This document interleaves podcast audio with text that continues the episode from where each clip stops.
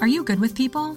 Maybe you're organized or have a knack for numbers. Well, then chances are you've got skills that could lead to a new career. A Google Career Certificate can help you get a foot in the door with top employers in fast growing fields like IT support, project management, data analytics, and user experience design. It's professional level training developed and taught by Google employees. And it's all online so you can learn around your schedule. Put your skills to work. Go to grow.google slash certificates. Heard the call to build your small business? Make it happen with a .net domain name, the place for dreamers for 30 years and counting. Visit keepdreamingup.net for tips and advice, whether you're just getting started or looking to grow. That's keepdreamingup.net. So we're so excited to have John Sides, who writes for the Monkey Cage blog at the Washington Post. But you wear many hats, John. So why don't you tell us a little bit about the various hats that you wear and your background? Well, I'm a political scientist and a professor in the department here at George Washington University, um, and I study elections and campaigns and public opinion. Uh, in addition to that, I help to run the Monkey Cage, which is uh, a site about politics and political science, where we try to use political science to illuminate political events of the day. Why is it called the Monkey Cage blog? I have to ask. Oh, that was going to be my question. Good. sure. Um, when we started it in 2007, back when we were just a tiny independent blog, we chose it because of a quote from the writer H.L. Mencken, who said that democracy is the art of running the circus from the monkey cage. And so we thought that might be a, a, little bit more of a catchy name than a lot of the other boring things we c- could come up with that involved the word politics or professors or political science or whatever else we could think about. Oh, that's good. We love it. Well, that's between great. you guys and Survey Monkey, I feel like primates are very hot in the political science and survey world these days. totally. I think I think between between us and Survey Monkey, we're I think we're trying to show that uh, something with the, the, name monkey in it can actually be relatively serious. I'm not sure if we're succeeding yet. I, have been doing the same thing with selfies, so I I, I am uh, I, I'm a shared. I share your plight. so sure. free free idea. Have some sort of selfie monkey, and you will be selfie monkey. you will be oh, a zillionaire. God. The end. Interview over. Let's let's go run out and have wild riches. Um, so, well, okay, well, so that's good background. And so the Monkey Cage blog lives independently from the articles we see regularly at the Washington Post, though, as well, correct? Well, we our old site lives independently um, at themonkeycage.org, and um, we we live semi-independently from the Post in the sense that um, we do most of our own content uh, selection, editing, um, in short, they don't really uh, bear any blame or responsibility for the kinds of, uh, stuff, that we publish. Um, but the, the, arrangement that we have with them is just a really nice one where um, we can continue to do what we do um, without some of the pressures that I think you would get if you know you actually had to be um, directly part of a larger news organization. Um, at the same time, we get a huge platform and their excellent brand to help to promote our own content. And it's really been, uh, dare I say, a game changer for the the sort of size of the audience that we have and for the the breadth of people that read it. Yeah, it's been so interesting watching the academic world of political science become much more kind of eh, mainstream or consumable or eh, accessible to people who do not have uh, the ability to log into JSTOR. So tell us a little bit about sort of how you got started in political science and what you have seen in terms of the the evolution of who is consuming or interested in this stuff. How has that gone over the course of your career to now? You're writing stuff that that go, winds up at the Washington Post and sort of shapes part of the narrative of, of what people think about this race. So when we started the Monkey Cage in 2007, our feeling was that political scientists were underrepresented um, as public intellectuals in the, the broader blogosphere at that time. You saw a lot of really prominent economists blogging. I mean, the, probably the most prominent being Paul Krugman um, because of his uh, platform at the New York Times. And I think we felt like the political science community just didn't have a similar outlet. And more generally, we were oftentimes uh, dismayed or disgruntled by some of the news coverage of politics that we saw that we felt really didn't reflect the findings of political science research and oftentimes got things wrong. So we stepped in, I think, to try to provide a perspective that would um, that would use political science and, and try to take away some of the impenetrable jargon and statistics and everything, and make it seem um, accessible and relevant to what's going on. I think we were aided in that um, task by a, you know a different generation uh, maybe of of political writers and reporters who were interested in numbers, interested in data, interested in in what political science had to say. And I think you know the short list of those people are the usual suspects, people like Nate Silver and Ezra Klein and others. And I think for for our purposes, they were enormous force multipliers, people that could not only read us and link to us, but in some sense baked political science into their their way of thinking about politics, and I think showed that you could you could do good political writing that's interesting and thoughtful, um, but also at the same time really well informed by um, what academic political scientists have found. Now, one of the things you just mentioned is that you know oftentimes when people would be covering politics, they weren't necessarily uh, you know coming from a knowledge of the literature about how this stuff works. Uh, what are some of the biggest sort of misconceptions or things that are accepted as conventional wisdom that you'll see pundits or political reporters talk about uh, that drive you crazy because you know there's research out there that says no, that's not the case. So, uh, an example being, I know a lot of people will say, well, the reason why Congress is so polarized is because of gerrymandering, and there are, you know, there are papers that suggest it's actually much more complicated than that. It's not really just gerrymandering. I mean, are there other things out there that you see, uh, or at least that early on were big misconceptions where you said, no, no, no, everybody's got this wrong. I've got to write about this so that I can sort of get the real story out there. I mean, one of the earliest ones was the perception that you can take the the number of people who say that they're politically independent at face value, and and this thinking that the independents really were the plurality group in the American electorate. And one of the things I pushed back on was all was all the evidence, you know, saying that lots of independents are in some sense closet partisans. They're just not exactly eager to tell survey interviewers that they identify with or lean towards a particular political party. And I think we made some progress on that front. Um, I think we've made some progress, at least in, in, terms of making people more cognizant about casual narratives about what matters and doesn't matter in campaigns. Um, there's a lot of, of punditry and sometimes reporting where there are, I think, fairly strikingly strong statements about the potential causal effect of uh, something happening in the campaign. And we tend to think that we have to be more careful and have, I think, more conclusive evidence. And then one last thing, which is probably even broader, I think the political science community um, tends to see that presidents are limited in their powers, that presidents exist in a broader political system, and that puts constraints on what they can do. But a lot of, of reporting about politics really elevates the president, makes the president seemingly the most powerful person capable of doing all kinds of things if, if only the president would, would try. And I, and political science takes, I think, a more circumscribed view.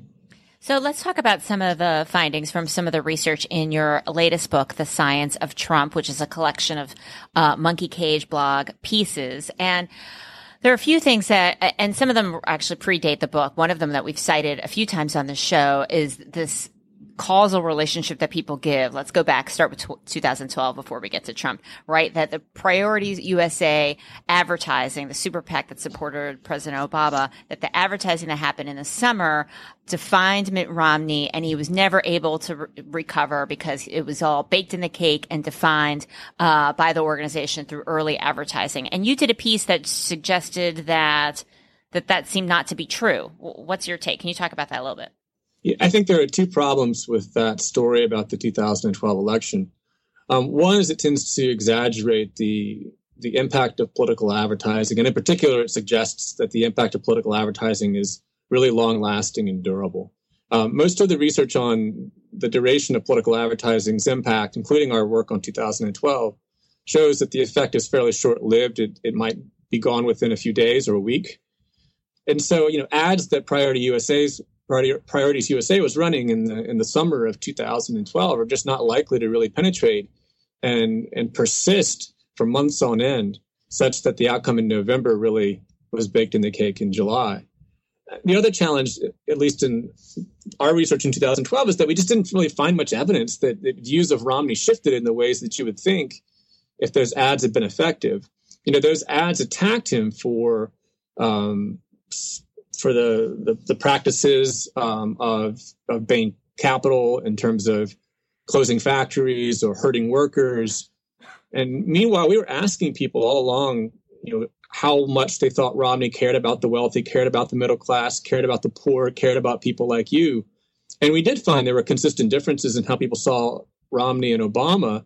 They were more likely to think that Romney cared about the wealthy than the middle class. But those differences were, were, were present in January of 2012, and, and they really didn't change the whole duration of the campaign, including after the Priorities USA attacks, including after Romney's comments on the 47%. So again, I just don't think that there's I've never seen really good evidence that that those ads actually changed people's minds in a way that was consequential for the outcome of the election.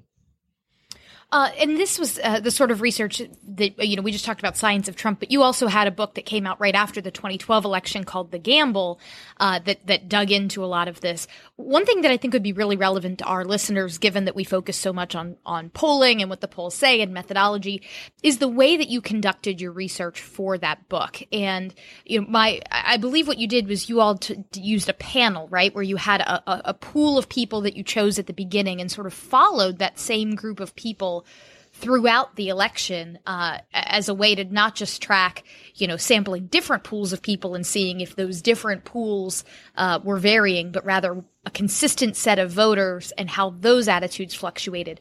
Can you tell us a little bit more about why you chose to go with that methodology or um, sort of how that wound up working? Sure. So the design is the technical term for it is a, is a rolling re-interview. So we started in December of 2011 um, partnering with the, the firm YouGov, and they interviewed uh, about 45,000 people in December, um, a very large, um, you know, nationally representative cross section of people. And then beginning in January, for the 45 weeks um, from January up until election day, they re interviewed a random 1,000 of those initial 45,000 so there's, I think, and then at the end of the election, after the, the uh, after people voted, we we were able to re-interview, I think, about thirty-five thousand of the original forty-five thousand, just with a short interview asking them how they had voted. So the advantage of that, I think, is twofold. One is that you've got, of course, you know, a, a weekly survey in the field that can give you a sense of what is happening and what's changing in reaction to the events of the campaign. But I think from our purposes, uh, the more important thing was having this original interview relatively early in the campaign in December 2011. Uh, one of the challenges for, for a lot of political polling is it's just one cross section at one point in time. And so you ask people a set of questions about the candidates, but it's very unclear, you know, what's the chicken and what's the egg. With the panel survey, you have a, a measure of what respondents thought relatively early, and you can measure changes um, within those respondents themselves. And in some sense, that really helps you sort out, you know, kind of what comes first. Did did people um, come to vote for a candidate because they had a certain position on an issue, or did people come to vote for that candidate and then change their position on the issue to match the position of the candidates? You know, these are the questions that the panel data can help us sort out. Uh, and I think in, in 2016, we're continuing to do the same thing. We have a six wave panel um, in progress with the folks uh, who run uh, RAND's presidential uh, election panel study. And I just feel like that's going to give us a lot more leverage on the crucial causal questions than you can get with traditional polling. So let's talk a little bit about 2016. It seems like social science academics are just having a field day talking about Trump. There is constantly uh, discussion over uh, what the data are showing about why people are voting for Trump, trying to understand what's going on behind Trump support. It's not economic anxiety. It's all racism and white nationalism. Right. No, no, no. It's all about whether you're economically ex- right. Disenfranchised. Or no, your no, no. longevity or yeah, your well-being how long, do, how long do people in your community live? No no no it's about do you have strong social ties or not? I feel, or no no no it's about are you an authoritarian or not? People who are authoritarian like trump. It's right like there's a new headline every couple of weeks. Like no a new paper shows that actually it's whether people like peanut butter and jelly sandwiches that determines if they like Trump. I mean, what do you make of all of that? What do you make of the science behind why people have gravitated toward Trump and why we have this kind of crazy political moment? Well, I think that what's made Trump interesting um, is twofold. Um, one is that he doesn't fit into standard Republican Party politics, into uh, standard Orthodox conservatism. Uh, his positions on issues. Sorry, right. I had to put my partisan hat on for like half a second. Okay, right. His, his positions on issues, you know, don't really align with um, a lot of what has been traditionally true of Republican leaders. Um, so that gives us some interesting leverage um, that we don't often have. And then I think the second thing is that that Trump's way of talking about issues related to race and ethnicity, um, you know, issues like crime or immigration, um, has been unusually explicit uh, and controversial relative to other candidates. And you know that's given us an opportunity then to really try to understand the impact of people's own views about race and immigration and minority groups and how they, they impact Trump. You know, thus far, there I don't think we have a, a conclusive story about how to weigh the different potential ingredients in people's support for Trump. Um, our research and the research of others who've written for the Monkey Cage certainly shows that views about race and ethnicity are crucial to that story. Um, and in particular, uh, my, my co-author Michael Tesler has shown that views of race were more strongly associated with views of Trump than with views of McCain or views of Romney. Um, so, I mean, Trump really is unusual. He looks more like Pat Buchanan than he does um, someone like Romney or McCain. Now, you in one of your in one of the papers in the book, eh, you wrote about, um, or one of your co-authors about how Republicans are not necessarily as hardline conservative on some issues as maybe Republican leaders and Republican mm-hmm. policies are. Do you think that's part of Trump's appeal too? That he's more fluid on some things that perhaps voters are also more fluid on? I think that, that Trump has revealed um, something that is true of American voters more generally, but especially true of Republicans, which is that they're not ideologues. Um, they're not orthodox when it comes to kind of conventional liberalism or conventional conservatism. And, and within the Republican Party in particular, it's been true for a very, very long time um, that people and who are Republicans or conservatives sort of use those labels, but in fact, if you ask their in, their policy attitudes, they oftentimes reveal themselves to be less conservative or in fact somewhat liberal. In particular, on issues related to um, you know whether we should spend money on different kinds of government programs and government programs that are relatively popular. Keep education. your government hands off my Medicare. Yeah, I mean, right. those are the ones. And so, you know, when Trump gets out there and basically says, "I'm not going to touch Social Security and Medicare," you know, he's embracing social programs that I think are relatively popular, including among Republicans, and, and it really contrasts sharply, I think, with, for example, what Republican leaders like Paul Ryan have advocated doing in recent years. And so this is, I think, the essence of Trump's kind of populist appeal. On the one hand, sort of endorsing certain aspects of the American welfare state, but on the other hand, uh, being quite critical of immigration and immigrants. And I think the combination of those two things is really what's made him distinctive relative to most American politicians, including most Republicans.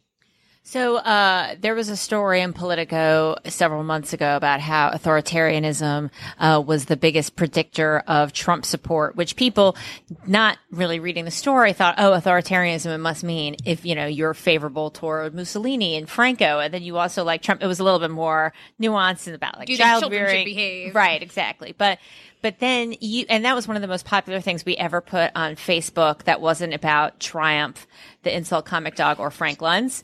Um, and so, so, but you debunked that too. So can you talk a little bit about that?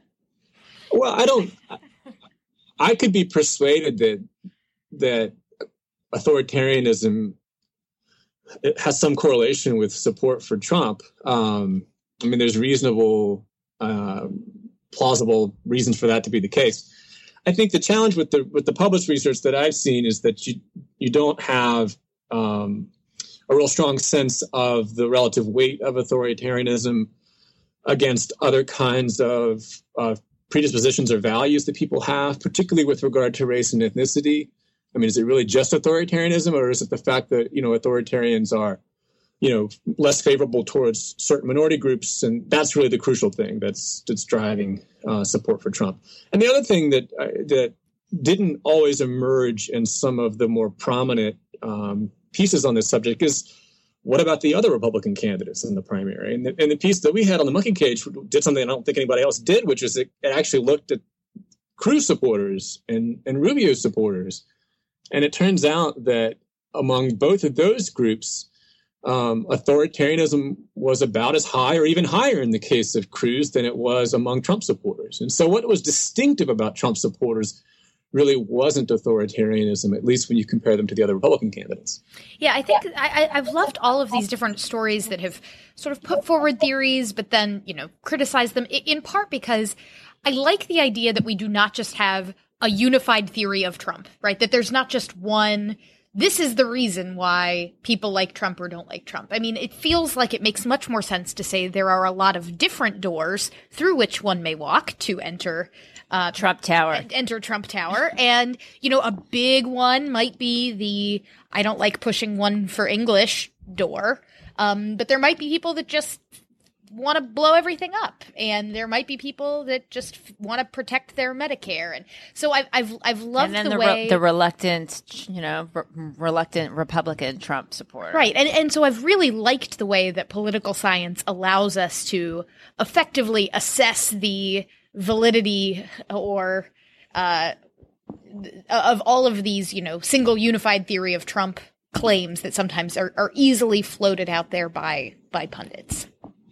Well, I think that's to me the one of the big benefits of having the political science community more engaged with a broader public and with political observers during campaign season is that um, I mean I think if if we're doing our job correctly, we really are using the academic tools to the best of our ability to answer you know the important questions. And certainly that's what michael tesler and lynn vavreck and i are trying to do right now with a forthcoming book on on the 2016 election um, and again i think everyone alike wants to get the story right uh, reporters and, and, political scientists included but i think that we're just trying to get the the unique skills of political science brought to bear on, on these questions so that the narrative of a campaign is not simply you know constructed by uh, by cable news pundits and things like that. Those stupid cable news pundits. They don't know what they're talking about.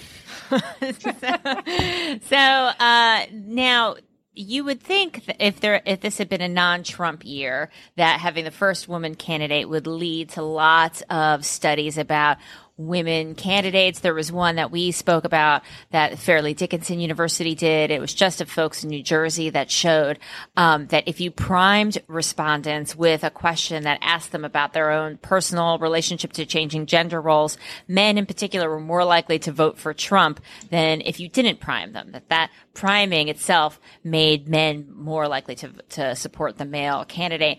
I, I haven't seen too much monkey cage work on gender. I saw one this week or this recent week about how Clinton's language has become more masculine over time, using different kinds of words.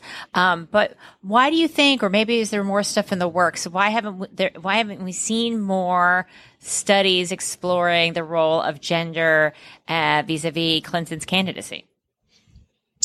Well, I think that I think you will see those studies. Um, maybe what's happened uh, over the last several months is simply that the stories related to Trump himself have kind of crowded out other things. And an election that we thought would be a lot about Clinton's gender has instead become mostly about whatever controversial thing Trump said today.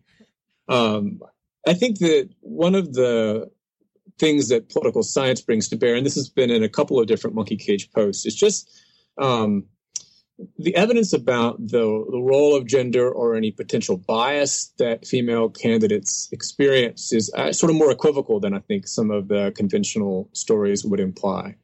Um, I did an interview uh, on the Monkey Cage uh, a month or so ago with a professor at the University of Wisconsin Milwaukee named Kathleen Dolan, and she has a new book out about the role of gender in elections. And her view is that um, to some extent, these gender stereotypes that have to do with female candidates are, have become less pernicious. Um, and moreover, are oftentimes superseded by the sheer force of partisanship.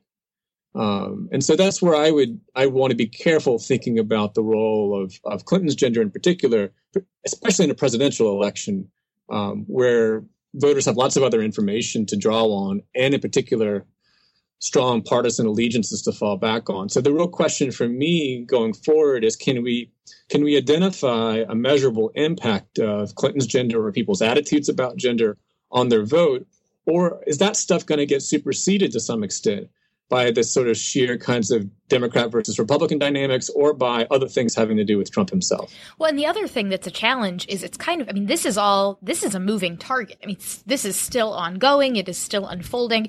And I, I think I saw last week that there are some journals that are now going to begin. So, one of the things that's always been a frustration for me about academia is, you know, you write a paper, you've got to go through peer review, you know, all of this stuff takes a while. And by the time your paper gets published about that incredible thing you learned from the Republican midterms, we're already way into Trump season. And so, you know, who cares about what happened in the midterms? It's I've, not I've, Twitter speed. No, but I, but I've heard, I think I saw last week that some journals are now going to be doing sort of like pre-acceptance. Like instead of, you know, submit to us once you've got your results that you can submit and say, Hey, I'm doing, this is the project that's ongoing now I'm interested in studying this question. Here are my hypotheses. Here's my plan. But you don't actually have the results yet, but they've sort of pre accepted you into the journal to expedite the process. Eh, John, did am, am, I reporting on this correctly? Is this something that you've heard, or is this just like a thing I saw on Twitter that I'm now this glorious dream you had? In fact, it's true. Oh, wonderful! Maybe so, everything you do read on the internet is accurate. so I think the, the, the goal of that you know, it, it, will be interesting to see if it accelerates the process. Um, but the the overriding goal of that is actually somewhat different, um, which is to avoid another pathology of academic publishing, which is that you know when you get kind of results where you know the thing that you thought would happen didn't happen, um, people won't submit that for publication because they're disappointed by the outcome, or if they do submit it for publication, it won't get accepted because people aren't impressed when you show that something didn't matter. They want to see what did matter. And so you get so sometimes the published literature is biased towards showing you effects of something, and in fact, in reality, maybe the actual effect is smaller. So if you if you pre-accept something, if I say, look, I'm going to do a survey and I'm going to I'm going to measure these things, and I'm going to run the analysis just like this, and if you think that's a good plan, then you should accept that plan and publish the results no matter what I find. So that's the goal of this pre acceptance initiative that's going on, for example, around the 2016 American National Election Study, which is the big political science election uh, survey. Um, and so the hope is, I think, the value of this, you could imagine, like, is um, it takes a question like, what is the role of people's gender attitudes in their vote for Clinton versus Trump? um, it, it, means that you can perhaps publish an analysis that helps to speak to that question, regardless of whether you find that gender matters or it doesn't matter. As long as the plan for the analysis seems sound as social science methodology, um, then it's then it can be accepted. Right. So and my, like hope, my hope is that that produces better research. Yeah. Well, and we've, you know, there's a story that, that just came out this past week about how even in, not in the academic world, but just in terms of polls, that it's the more dramatic polling results that always wind up getting more attention. Whereas if the bulk of polls all kind of say the same thing and it's pretty boring and the race doesn't change, nobody pays attention to it. So there's an incentive. Well, I mean, in polling, you have herding, which is the incentive going the other way, right. where people don't want to diverge from the norm. They don't want to be the one that's way out on a limb. But if you're fighting for sort of pressure precious real estate in an academic journal having a paper that says, well, we did this whole research study and what we found is gender doesn't matter. We don't really know. Party only matters. it's right. not, you know, not, not, that really big of that big of a deal. That's this certainly less why... exciting than we've discovered that the secret to Trump's success is whether or not you prefer diet soda or full calorie soda. right. This is why you need to publish the polls. All of them. not just some of them. Says who. Right. John, thank you so much for joining us. Where, if people want to find uh, your writing, your work, where can they find you? Um, you can find the Monkey Cage living at the Washington Post. Um, a simple Google search for the Monkey Cage will pop it up for you. Um, we're on Twitter, um, and the handle there is at Monkey Cage Blog. Um, and and and find us on on Facebook as well. Um, we're sitting there I think easily findable if you if you go looking. Wonderful. Well, Good. thank you for doing your part to make make monkeys in political science great again. Thank you very much, guys, for having me. Thank you, John. We really appreciate it. Thank you again.